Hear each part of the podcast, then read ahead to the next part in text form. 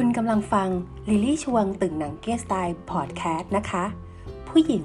ที่อยากเรียนรู้ชีวิตที่ผ่านมาในอดีต ปัจจุบันที่กำลังดำเนินอยู่ และอนาคตที่กำลังจะไปถึง เดิมพันด้วยลมหายใจที่มีอยู่ และเชื่อว่าพอดแคสต์จะเยียวยาทุกสิ่ง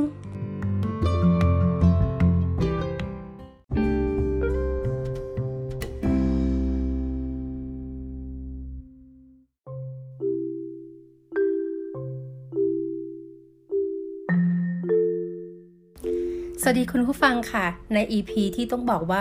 เรานะคะ อยู่ด้วยกันมาใน I am Jolie Podcast เนี่ย ครึ่งร้อยแล้วนะคะ ครึ่งร้อย episode แล้วนะคะ คุณผู้ฟัง ต้องขอขอบคุณคุณผู้ฟังทุกคนนะคะ ของโจลี่มาก ๆ เลยนะคะ ไม่ว่าจะอยู่ในประเทศไทยเอง หรือว่าอยู่ในต่างประเทศถึง 23 ประเทศนะคะ ที่เป็น listener โจลี่นะคะ ตาม Analytics นะคะ ที่โจลี่ได้ทราบข้อมูลมาขอบคุณมาก ๆ นะคะ ก็พวกคุณอยู่ตรงนี้ไง I am Jolie Podcast ก็จะอยู่กับพวกคุณไปอีกยาวนานเลยแหละค่ะนะคะ โดยการที่เราจะมาเป็นเพื่อนกันนะคะในการใช้ พลังของพอดแคสต์นี่แหละค่ะ เป็นในเรื่องของการอัปเดต พูดคุยกัน แลกเปลี่ยนกันนะคะ ให้มุมมองความคิดที่แตกต่างกันนะคะ แต่ว่าเหนือสิ่งอื่นใดค่ะ สิ่งหนึ่งนะคะ ในวัตถุประสงค์ของการทำ I am Jolie Podcast ของ Jolie ก็เพื่อที่จะสร้างนะคะ ความรู้สึกดีๆ ความสุข แล้วก็อยู่เป็นเพื่อนกับคุณผู้ฟังแบบนี้แหละค่ะอุ้ย EP นี้นะคะ อินโทรเยอะมากเลยค่ะ เกินมาเยอะมากเลยนะคะ หลายคนคงจะคิดว่าเอ๊ะ EP นี้โจลี่จะมาคุยถึงเรื่องอะไร EP นี้ค่ะโจลี่นะคะ เท่าที่เราได้ติดตามข่าวคราวมาอาทิตย์หนึ่งที่ผ่านมานะคะ หลังจากที่ประเทศไทยเราเองเนี่ย มีการคลายล็อกนะคะ มาตรการต่างๆนะคะโควิด -19 ค่อนข้างเยอะมากนะคะ แล้วก็เรื่องหนึ่งนะคะที่เป็นเรื่องที่หลายๆ คนคงจะแบบเอ่ออัดอั้นตันใจมา 2 เดือน 3 เดือนแล้วนะคะ ที่เราโดนล็อกเอาไว้นะคะ แล้วก็พอคลายล็อกนะคะในเฟสนี้เนี่ยก็ทำให้ทุกคนนะคะ โอ้โหค่ะ เหมือนได้ออกจากถ้ำนะคะ เหมือนได้ออกจากที่ที่เราอยู่ติดแงกกันมา 2 เดือนถึง 3 เดือน นั่นก็คือการโฟกัสนะคะ ไปแหล่งท่องเที่ยวต่างๆ คุณผู้ฟังจะเห็นข่าวที่อยู่หน้าฟีดของเรานะคะ จะเห็นว่าเป็นไงคะเออล่าสุดเนี่ยคะบางแสนเนี่ยชายทะเลหรือว่าชายหาดบางแสน ก็เปิดให้นักท่องเที่ยวนะคะ ไปท่องเที่ยวได้แล้ว เป็นไงคะโอ้โห รถขาเข้านะคะชายหาดบางแสนติดยาวเหยียดมากๆนะคะ แล้วแถมแบบโอ้โหในส่วนของบางแสนเองนะคะ ก็ต้องมาออกมาตรการจำกัดนะคะ นักท่องเที่ยวที่จะเข้าไปในหาดบางแสนด้วยโอ้โหทะลักทะล้นมากๆเลยนะคะทะลักทะล้นในชนิดที่แบบ ไม่รู้จะพูดยังไงเลยนะคะ คนนี้สุดๆไปเลย เห็นไหมคะว่า ในเรื่องของการท่องเที่ยวนะคะ หรือต้องการจะท่องเที่ยวของคนไทยนั้นเนี่ย มีเยอะมากมีสูงมาก เพราะว่าคนไทยเป็นคนรักอิสระ เหมือนแม่สิตังนะคะจริงๆอะความที่เราต้องการฟรีดอมหรือว่าการที่เราต้องการความอิสระในการใช้ชีวิตนะคะ คือออกไปพักผ่อนหย่อนใจเนี่ย อันเนี้ยเป็นเรื่อง หนึ่งเลยค่ะที่ทุกๆ คนนะ่ะมีในมีในความรู้สึกอยู่แล้วนะคะในการทำให้ตัวเองได้รับการปลดปล่อยนะคะได้รับการพักผ่อนนะคะหรือไปพบปะพบเจอหรือว่าเอาตัวเองเนี่ยไปอยู่ใกล้ชิดกับธรรมชาติ เห็นไหมคะว่าตัวเลขของชายหาดบางแสนเป็นตัวเลขหนึ่งและเหตุการณ์หนึ่งสถานการณ์หนึ่งที่ทำให้เรานะคะสะท้อนกลับมาให้เห็นว่าคนเราทุกคนน่ะชอบในเรื่องของการท่องเที่ยว และคงจะไม่มีใครปฏิเสธเรื่องของการท่องเที่ยวนะคะ อันเนี้ย เอาว่ากันเป็นการท่องเที่ยวภายในประเทศก่อนแล้วกัน เพราะว่าการเดินทางไปท่องเที่ยวในต่างประเทศ หรือว่าแม้แต่แม้แต่กระทั่งเปิดให้นักท่องเที่ยวต่างประเทศเข้ามาในเมืองไทยเนี่ยคะตอนนี้ก็อันยังอาจจะยังไม่ได้ไปถึงตรงจุดนั้น เพราะว่าก็ยังอยู่ในมาตรการในเรื่องของการป้องกันโควิด -19 อยู่ เอาเป็นว่าเฉพาะในเมืองไทยเอง คนไทยที่จะไปเที่ยวต่างจังหวัดเองภายในประเทศอะเห็นแล้วใช่ไหมคะว่า โอ้โห ตัวเลขนี่แบบ พุ่งพุ่งกระจายชนิดที่แบบว่าน่าติดตามมากๆนะคะล่าสุดนะคะโจลี่ก็ได้รับข้อมูลนะคะจากการท่องเที่ยวแห่งประเทศไทยนะคะหรือว่าทททนั่นเองนะคะ เกี่ยวกับผลสำรวจ ซึ่งเป็นผลสำรวจที่โจลี่นะคะมานั่งอ่านแล้วนะคะ แล้วก็คิดวิเคราะห์ตามไป น่าสนใจมากๆนะคะ คือทางทททนะคะเขาทำการวิจัยในเรื่องของนักท่องเที่ยวว่าภาพรวมของนักท่องเที่ยวในไทยนี่นะคะ มีความต้องการในเรื่องของการเดินทางท่องเที่ยวภายในประเทศหลังจากโควิด -19 เนี่ยเบาลงแล้วเป็นปกติแล้วเนี่ยมีผลสำรวจยังไงนะคะ เอาอย่างนี้ค่ะเขาบอกว่า นักท่องเที่ยวชาวไทยนะคะคุณผู้ฟังมีความต้องการเดินทางท่องเที่ยวภายในประเทศ หลังจากโควิด -19 เนี่ยนะคะ เป็นปกติอยู่ที่ 62.08%เลยทีเดียว นี่ถือว่าสูงนะคะ เพราะเกินเกินครึ่งเลยทีเดียวนะคะ แล้วเขาบอกว่านักท่องเที่ยวนะคะ จากภูมิภาคต่างๆ เนี่ย จะมีความต้องการเดินทางท่องเที่ยวดังนี้ คุณผู้ฟังลอง ลองฟังดูผลสำรวจนี้นะคะ เพราะว่าฟังไปแล้วเนี่ยมันมีความน่าสนใจมาก เพราะว่าผลสำรวจเหล่านี้จะเป็นประโยชน์ต่อใครคะ ต่อเราเองด้วยนะคะ ซึ่งเป็นนักท่องเที่ยวเอง และที่สำคัญจะเป็นประโยชน์ต่อผู้ประกอบการการท่องเที่ยวในหลายจังหวัดท่องเที่ยวของประเทศไทยด้วยนะคะ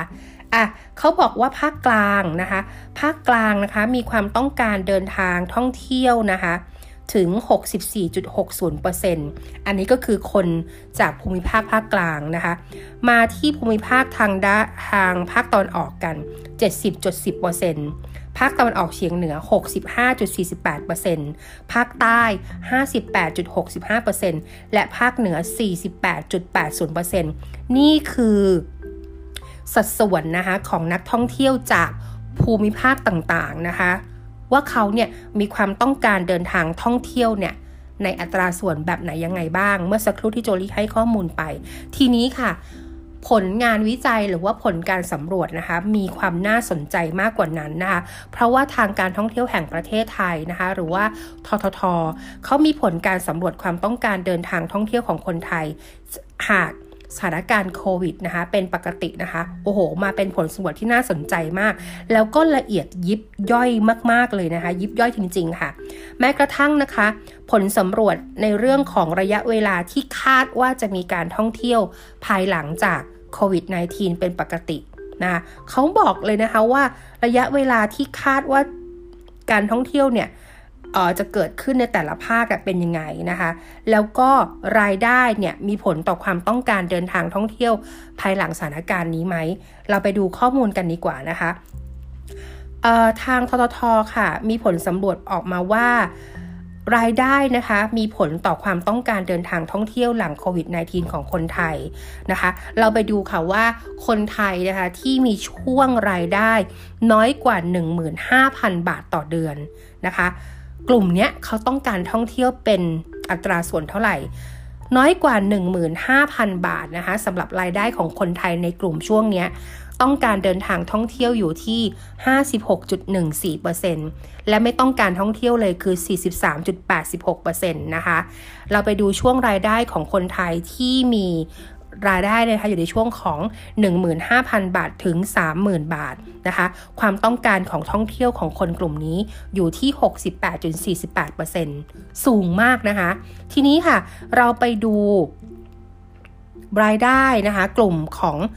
อคนไทยที่มีรายได้มากกว่า 30,000 บาท กลุ่มนี้เขาต้องการเดินทางท่องเที่ยวหลังโควิด -19 อยู่ที่ 78.05%เเยอะมากนะคะเนี่ยถ้าเกิดจริง ๆ ตอนนี้นะคะ ผู้ประกอบการการท่องเที่ยวเนี่ยได้มีโอกาสฟังอ EP นี้นะคะ ก็จะทำให้นำข้อมูลต่างๆเนี่ยนำไปประยุกต์ใช้นะคะในเขาเรียกว่าวางแผนนะคะเกี่ยวกับการท่องเที่ยวหรือว่าแผนการท่องเที่ยวของตัวเองได้เลยนะคะ อันนี้ก็คือสามารถทำให้เห็นแนวโน้มนะคะที่เขาเรียกว่าแนวโน้มในการประกอบธุรกิจการท่องเที่ยวเพิ่มมากขึ้นนะคะอะ ทีนี้ค่ะเขาบอกว่ากลุ่มรายได้น้อยนะคะ รายได้น้อยนี่นะคะยังไม่อยากเผชิญกับความเสี่ยงไวรัสโควิด -19 เนี่ย อยู่ถึง 49.08%นะคะ แล้วก็มีเหตุผลว่าสถานะสถานการเงินยังไม่พร้อมด้วย 44.95%และต้องการประหยัดเงินอยู่ที่ 26.15%อันนี้คือกลุ่มของผู้มีรายได้น้อยนะคะ ก็คือกลุ่มที่มีรายได้น้อยกว่า 15,000 บาทต่อเดือนค่ะ ทีนี้เราไปดูกลุ่มรายได้สูงบ้าง กลุ่มรายได้สูงนะคะ จะอยู่ที่รายได้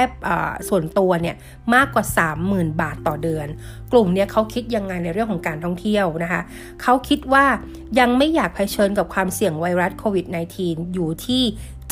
77.78%สูงมากนะคะ และต้องการประหยัดเงินอยู่ที่ 27.78%นะคะ กลุ่มรายได้สูง ตามปกติไม่ค่อยได้เที่ยวอยู่แล้วถึง 25%นะคะ อันนี้ก็จะเป็นเเขาเรียกว่าผลสำรวจนะคะที่สำรวจออกมา จริงๆแล้วนะคะผลสำรวจเหล่านี้โจลี่มองว่ามันเป็นประโยชน์มากๆทีเดียวนะคะ ขนาดโจลี่เองเนี่ยนะคะ นั่งอ่านนะคะโดยละเอียดนะคะของผลสำรวจก็ทำให้เราเนี่ยทราบถึงแนวโน้มแนวโน้มนะคะพฤติกรรมของนักท่องเที่ยวไทยนะคะที่เที่ยวในประเทศตอนนี้ก่อนก็จะเห็นอะไรได้เยอะมากทีเดียวนะคะ ทีนี้ค่ะเราไปดูว่าเรื่องของพาหนะบ้างนะคะพาหนะนะคะที่วางแผนสำหรับการเดินทางท่องเที่ยวไปยังจังหวัดจุดหมายปลายทาง เราไปดูค่ะว่าคนไทยนะคะ จะใช้พาหนะนะคะ แบบไหนบ้างนะคะ เริ่มจากพาหนะที่ใช้เป็นรถยนต์ส่วนตัวก่อนค่ะ รถยนต์ส่วนตัวสูงมากคุณผู้ฟังนะคะ ถึง 75.25%ทีเดียวนะคะ รองลงมาคือเครื่องบินค่ะ 10.89%รองลงมานะคะ รถทัวร์ค่ะ อยู่ที่ 5.13%รองลงมาอีกค่ะ รถเช่าขับเองอยู่ที่ 3.04%นะคะ อันดับที่ 5 คือรถไฟค่ะ มีเปอร์เซ็นต์อยู่ที่ 2.75%นะคะ อันดับที่ 6 รถตู้สาธารณะ 1.41%อันดับที่ 7 รถเช่าพร้อมคนขับนะคะ อยู่ที่ 1.27%รถจักรยานยนต์ รถแท็กซี่ รถประจำทางนะคะ ก็เป็น 3 อันดับนะคะที่ไล่ตามมาอยู่ที่ประมาณ 0.08 หรือว่า 0.03%อันนี้นะคะก็คือเรื่องของพาหนะที่คนไทยแพลนว่าจะไปท่องเที่ยวแล้วก็จะใช้พาหนะเหล่านี้นะคะ ทีนี้ค่ะ ไปดูค่ะ ไปดูที่ประเภทที่พักกันบ้าง ประเภทที่พักที่ต้องการสำหรับคนไทยนะคะ ในเรื่องของการเดินทางท่องเที่ยวนะคะ ในช่วงหลังโควิดนะคะ เขาอยากจะไปพัก ประเภทของที่พักแบบไหนบ้าง ประเภทแรกเลยค่ะนะคะ อันดับหนึ่งค่ะ เราต้องให้โรงแรมรีสอร์ท3ดาวหรือต่ำกว่าอันนี้นะคะ มีเปอร์เซ็นต์สูงถึง 30.91%เลยทีเดียวนะคะ โรงแรมรีสอร์ท4-5 ดาวน้อยลงมานิดนึงค่ะ อยู่ที่ 24.61%นะคะ อันดับ 3 ค่ะ บ้านของครอบครัว บ้านญาติ บ้านเพื่อนนะคะ อันดับนี้อยู่ที่ 20.52%นะคะ อันดับรองลงมาค่ะคือ guest house อยู่ที่ 7.37%นะคะ อันดับที่ 5 คือบ้านเช่าค่ะ 7.05%นะคะ และ 3 อันดับนะคะไล่ลงมาก็คืออพาร์ตเมนต์ห้องพักหรือว่าหอพักให้เช่ารายวันนะคะ เต็นท์โฮมสเตย์ก็จะอยู่ประมาณอยู่ที่ 6.48%นะคะ ถึงต่ำสุดที่โฮมสเตย์อยู่ที่ 0.09%เลยทีเดียว เห็นไหมคะว่านี่คือความนิดนะคะจากผลการสำรวจเกี่ยวกับประเภทที่พักนะคะของนักท่องเที่ยวนะคะที่จะเดินทางนะคะไปเที่ยวหลังโควิดนะคะอันนี้เอาคนไทยก่อนนะคะเพราะว่าผลสำรวจต่างๆ ที่ทางการท่องเที่ยวแห่งประเทศไทยสำรวจมาเนี่ยจะเก็บจากฐานตัวอย่างนะคะของออนักท่องเที่ยวที่เป็นคนไทยนะคะโอเค ทีนี้เรามาดูค่ะเรามาดูว่ามีข้อมูลไหนที่น่าสนใจบ้างนะคะอะ ข้อมูลของพฤติกรรมการเดินทางท่องเที่ยวที่มีการเปลี่ยนแปลงไปโอ้อันนี้น่าสนใจมาก เรามาดูกันนะคะว่าพฤติกรรมการเดินทางท่องเที่ยวที่เปลี่ยนไปของคนไทยเนี่ยมีอะไรบ้าง อันดับหนึ่งค่ะ ฉันจะเลือกแหล่งท่องเที่ยวที่ไม่พลุกพล่าน ผู้คนไม่หนาแน่น อยู่ที่ 45.91%นะคะ อันนี้สูงมากค่ะ อันดับที่ 2 ค่ะ ฉันจะเลือกที่พักร้านอาหาร โดยให้ความสำคัญกับสุขอนามัย ถ้ามีการฉีดฆ่าเชื้อหรือว่ารับประกันโควิดฟรี จะพิจารณาเป็นพิเศษอะดูข้อนี้นะคะ นี่คือพฤติกรรมที่นักท่องเที่ยวมีการแบบมีการเปลี่ยนแปลงไป อันนี้อยู่ที่ 43.08%ข้อมูลเหล่านี้นะคะ ถ้าผู้ประกอบการการท่องเที่ยวได้ฟังและลองนำเก็บไปคิด นะคะเป็น factor นะคะในการพิจารณาแผนการท่องเที่ยว หรือว่าแผนในเรื่องของการบริหารจัดการสถานที่ท่องเที่ยวของตัวเอง ก็จะเห็นว่าเราจะต้องทำอะไรยังไงบ้างนะคะเพื่อให้สอดรับหรือว่าสอดคล้องนะคะกับพฤติกรรมการท่องเที่ยวของคนไทยที่เปลี่ยนไปนะคะอะโอเค ไปดูพฤติกรรมต่อไปค่ะ ฉันกังวลเรื่องความปลอดภัย และให้ความสำคัญกับระยะห่างระหว่างบุคคล หรือ social distancing มากขึ้น อันนี้มีสูงถึง 42.29%นะคะ พฤติกรรมที่ 4 ค่ะ ฉันจะหลีกเลี่ยงการเดินทางด้วยขนส่งสาธารณะ มีสูงถึง 37.19%นะคะ อะ ข้อต่อไปค่ะ ฉันจะเลือกเดินทางเป็นกลุ่มเล็ก แทนที่จะท่องเที่ยวเป็นกลุ่มใหญ่ 34.78%ค่ะ พฤติกรรมต่อมาค่ะ ฉันจะเลือกแหล่งท่องเที่ยวยอดนิยมที่ธรรมชาติฟื้นตัว นี่เป็นโอกาสทองในการไปรับบรรยากาศดีๆ ที่หาไม่ได้ง่าย ๆนะคะ อันนี้ 34.76%ค่ะ พฤติกรรมต่อไปที่เปลี่ยนแปลงนะคะก็คือ ฉันจะเดินทางเฉพาะกลุ่มของฉัน ไม่เดินทางร่วมกับกลุ่มอื่นๆ 28.13%ค่ะฉันจะเลือกจุดหมายใกล้ ๆ บ้าน เพราะยังมีความกังวลในการเดินทางไกลนะคะ 27.70%ฉันจะชะลอแผนการเดินทางท่องเที่ยวที่ยังไม่สนใจไม่มากเอาไว้ก่อน 25.18%พฤติกรรมสุดท้ายที่น่าสนใจคือ ฉันจะรีบไปเที่ยวสถานที่ที่คนนิยม ในขณะที่คนยังไปน้อยคือ 24.02%นะคะนะคะ อันนี้คือพฤติกรรมนะคะของคนไทยนะคะที่ต้องการเดินทางท่องเที่ยวนะคะหลังจากที่โควิด -19 เบาลง ดูสิคะว่าสัดส่วนมีการเปลี่ยนแปลงไปค่อนข้างเยอะนะคะในเคสในพฤติกรรมต่างๆนะคะ ซึ่ง ทางททนะคะท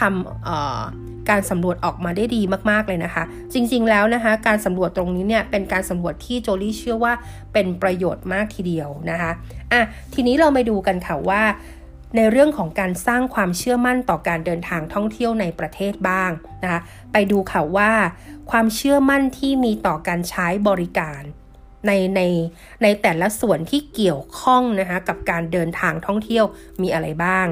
ความเชื่อมั่นต่อการใช้บริการสถานีบริการน้ำมันหรือแก๊สอะเวลาเราเดินทางท่องเที่ยวเห็นไหมคะ เราจะต้องแวะปั๊มน้ำมัน เราไปดูกันว่านะคะความเชื่อมั่นนะคะ ต่อคนไทยนะคะ เวลาเดินทางท่องเที่ยวหลังโควิดเนี่ยเขานะคะอยากจะ ให้ความสำคัญในแต่ละเรื่องมากน้อยแค่ไหน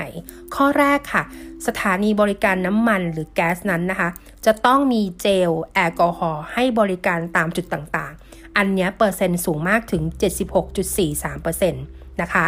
สถานีบริการปั๊มน้ำมันหรือแก๊สจะต้องมีพนักงาน คอยทำความสะอาดจุดต่างๆ ที่คนใช้งานอย่างสม่ำเสมอ เช่น ห้องน้ำตู้ ATM ที่นั่งต่างๆ สูงถึง 69.56%ค่ะความเชื่อมั่นต่อสถานีบริการน้ำมันหรือแก๊สนะคะในเรื่องของ การที่ให้พนักงานให้บริการทุกคนนะคะ สวมใส่หน้ากากอนามัยและถุงมือ อันนี้ก็สูงเหมือนกันอยู่ที่ 68.92%ค่ะ ความเชื่อมั่นนะคะ ต่อสถานีบริการน้ำมันและแก๊สในเรื่องของการระบุชัดเจนว่ามีการฉีดพ่นยาฆ่าเชื้อทำความสะอาดบริเวณภายในปั๊มอย่างทั่วถึงเป็นระยะระยะ อันนี้ก็ยังสูงนะคะถึง 50.18%และข้อสุดท้ายค่ะ สถานีบริการน้ำมันหรือแก๊สจะต้องมีรปภรักษาความปลอดภัยจากอาชญากรรมถึง 31.50%นะคะ ซึ่งการสำรวจนี้นะคะก็ ต้องบอกเลยนะคะว่าเป็นการสำรวจของหน่วยตัวอย่างที่ต้องการเดินทางท่องเที่ยว แล้วก็จะเดินทางด้วยรถยนต์ส่วนตัวประมาณ 5 500 กว่ารายนะคะ ที่ได้รับผลสำรวจมานะคะ เห็นไหมคะว่า เนี่ยเป็นข้อมูลที่โจลี่อ่านแล้วโจลี่มีความรู้สึกว่าอืมนะมีความน่าสนใจมาก ๆนะคะ ทีนี้เราไปดูความ สร้างเกี่ยวกับการสร้างความเชื่อมั่นนะคะต่อการเดินทางในเรื่องของการใช้บริการรถเช่าแบบขับเองกันบ้างอะอันเนี้ย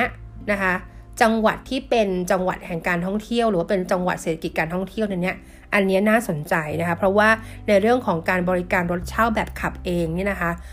นักท่องเที่ยวเองก็สนใจนะคะในเรื่องของการใช้บริการเรื่องนี้กันเยอะมากๆ เราไปดูกันค่ะว่า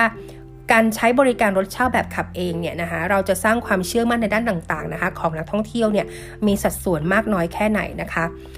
เขาบอกว่าการใช้บริการรถเช่าขับเองนะคะในเรื่องของการฉีดพ่นยาฆ่าเชื้อทำความสะอาดรถยนต์ ทุกครั้งก่อนให้บริการ อันนี้นะคะสูงถึง 70%แและพนักงานที่ให้บริการกับลูกค้าทุกคนทุกจุด ต้องสวมใส่หน้ากากอนามัยและก็ถุงมือ 60%เลยค่ะคุณผู้ฟังนะคะ มีแอลกอฮอล์แผ่นให้บริการในรถ 40%อะ เห็นไหมพอเรารู้ข้อมูลพวกนี้ค่ะโจดีว่านำไปประยุกต์ใช้ได้เยอะมากเลยอะทีนี้เรามาดูเรื่องของการใช้บริการรถเช่า พร้อมคนขับบ้าง เมื่อกี้ขับเองใช่ไหมคะผู้เช่าเป็นคนขับเอง แต่อันเนี้ยนะคะเป็นรถเช่าที่พร้อมคนขับมาเลยนะคะ การสร้างความเชื่อมั่นในเรื่องแรกก็คือ มีหลักฐานใบรับรองแพทย์ แสดงว่าพนักงานขับรถเนี่ยจะต้องไม่ติดเชื้อโควิด -19 ภายใน 14 วัน อันนี้สูงมากถึง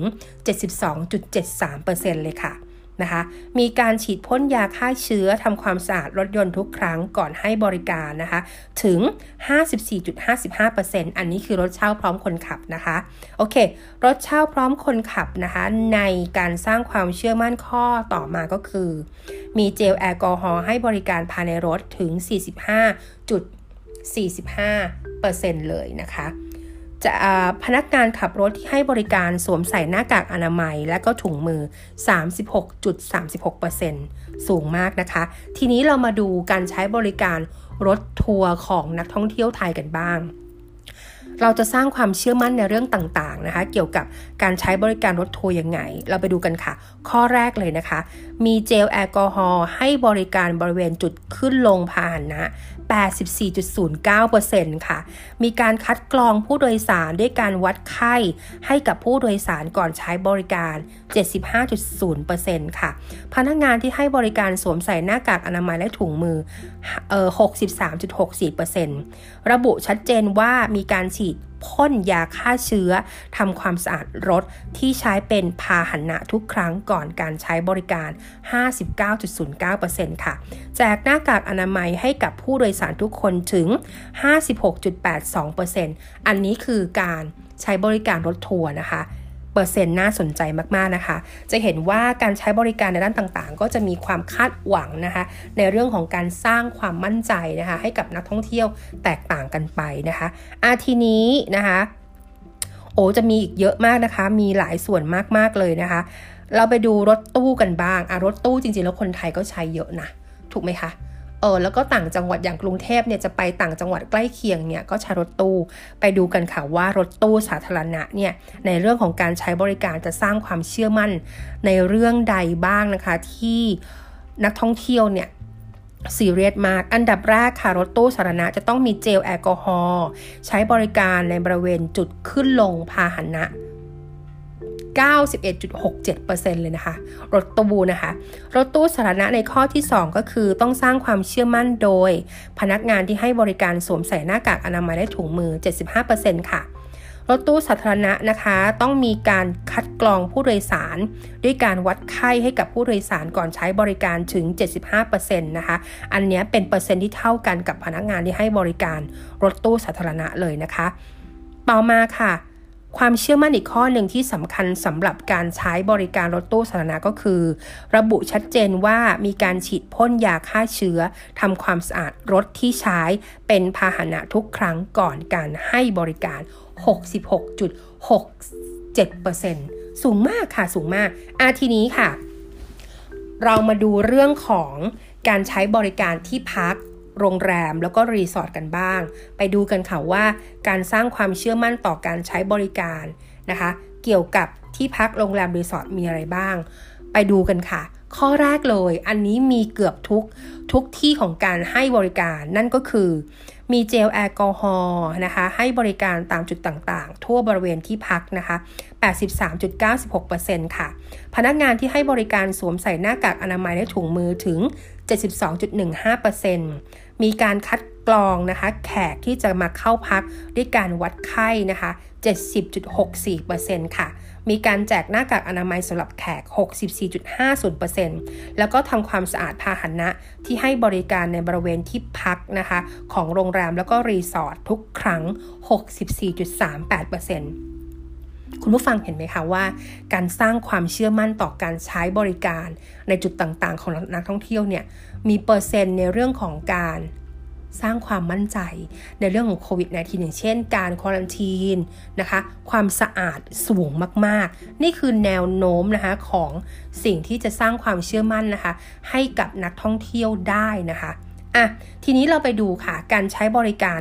ร้านอาหารกันบ้างแน่นอนค่ะ เวลาเราไปท่องเที่ยวต่างจังหวัดนะคะ ร้านอาหารเนี่ยเป็นสิ่งที่สำคัญอีกเรื่องหนึ่งเหมือนกัน เพราะว่าเราจะต้องแบบไปเช็คอินที่นั่นที่นี่ใช่ไหมคะ ร้านอาหารดังอาหารอร่อยในแถบนั้นในละแวกนั้นไปดูกันค่ะว่าการสร้างความเชื่อมั่นต่อการใช้บริการร้านอาหารมีอะไรบ้าง ข้อแรกเลยค่ะ พนักงานที่ให้บริการต้องสวมใส่หน้ากากอนามัยและถุงมือ สูงถึง 78.87%นะคะ ร้านอาหารนะคะจะต้องมีเจลแอลกอฮอล์ให้บริการภายในร้านถึง 77.12%มีการคัดกรองผู้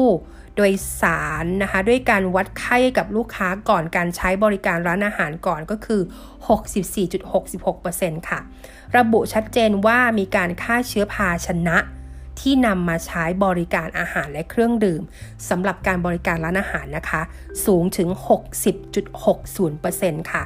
และร้านอาหารนั้นจะต้องมีการจัดเรียงที่นั่งสำหรับให้บริการในร้านอาหาร ด้วยระยะห่าง 1 เมตรอยู่ที่ 57.99%เห็นไหมคะว่า นี่คือการสร้างความเชื่อมั่นนะคะ ต่อนักท่องเที่ยวที่ไปใช้บริการร้านอาหาร เห็นไหมคะว่า นักท่องเที่ยวให้ความสำคัญในแต่ละเรื่องแตกต่างกันไปนะคะ โอเค ทีนี้ค่ะ มาในเรื่องของสถานที่ท่องเที่ยวกันบ้าง สถานที่ท่องเที่ยวนะคะ ไปดูค่ะว่าความเชื่อมั่นควรจะต้องสร้างเรื่องอะไรบ้างนะคะ จากผลการสำรวจนะคะ เขาบอกว่าสถานที่ท่องเที่ยวจะต้องมีการคัดกรองผู้เข้าชม ด้วยการวัดไข้ก่อนอนุญาตให้ใช้บริการ อันนี้สูงมากค่ะ 80.82% นะคะ หลังจากนั้นสถานที่ท่องเที่ยวจะต้องมีเจลแอลกอฮอล์ให้บริการตามจุดต่างๆ ทั่วบริเวณเลยนะคะ 78.88%ค่ะ มีพนักงานคอยทำความสะอาดจุดต่างๆ ที่คนใช้งานอย่างสม่ำเสมอนะคะ เช่น ห้องน้ำตู้ ATM อันนี้ก็สูงเหมือนกันค่ะ อยู่ที่ 67.54%ค่ะ พนักงานที่ให้บริการนะคะ จะต้องสวมใส่หน้ากากอนามัยและถุงมือ 66.33%ระบุชัดเจนว่ามีการฆ่าเชื้อภาชนะที่นำมาใช้บริการนะคะ ที่นำมาให้บริการค่ะ ไม่ว่าจะเป็นอาหารเครื่องดื่มภายในสถานที่ท่องเที่ยวนั้นสถานที่ท่องเที่ยวนั้นๆนะคะ 58.69% เห็นไหมคะว่าในเรื่องของการสร้างความเชื่อมั่นต่อการเดินทางท่องเที่ยวนะคะ ภายในประเทศนะคะ ในธุรกิจบริการต่างๆเนี่ยจะให้ความสำคัญในเรื่องของความสะอาดเป็นอันดับต้นๆ หลังจากนี้นะคะ การท่องเที่ยวจะต้องเปลี่ยนรูปแบบไปในแนว new normal มากๆ เพราะว่าเรื่องความสะอาดจะต้องมาก่อนแล้วนะคะ เพราะฉะนั้นเนี่ย นักท่องเที่ยวที่เดินทางท่องเที่ยวในไทยเนี่ยจะคำนึงถึงเรื่องนี้เป็นอันดับแรก ๆ เลยนะคะ ฝากไว้สำหรับผู้ประกอบการธุรกิจการท่องเที่ยวด้วยนะคะ เป็นประโยชน์มากที่จะทำให้คุณเนี่ยนำไปปรับปรุงได้นะคะ โอเค ทีนี้เรามาดูกันค่ะ อยากรู้ไหมคะว่า จังหวัดท่องเที่ยวที่มีความต้องการเดินทาง ไปเยือนสูงสุด 10 อันดับแรกของคนไทยคือที่ไหน เราไปเริ่มจาก จังหวัดท่องเที่ยวที่มีความต้องการเดินทางไปเยือนนะคะ เราเริ่มจากลำดับที่ 10 กันก่อนค่ะ น่านค่ะ 3.10%อันดับที่ 9 ภูเก็ตค่ะ อันดับที่ 8 ระยอง อันดับที่ 7 จันทบุรี อันดับที่ 6 เชียงราย อันดับที่ 7 กาญจนบุรี อันดับที่เอาโทษทีค่ะ อันดับที่ 6 เชียงราย อันดับที่ 5 กาญจนบุรี อันดับที่ 4 คือกระบี่อันดับที่ 3 คือชลบุรี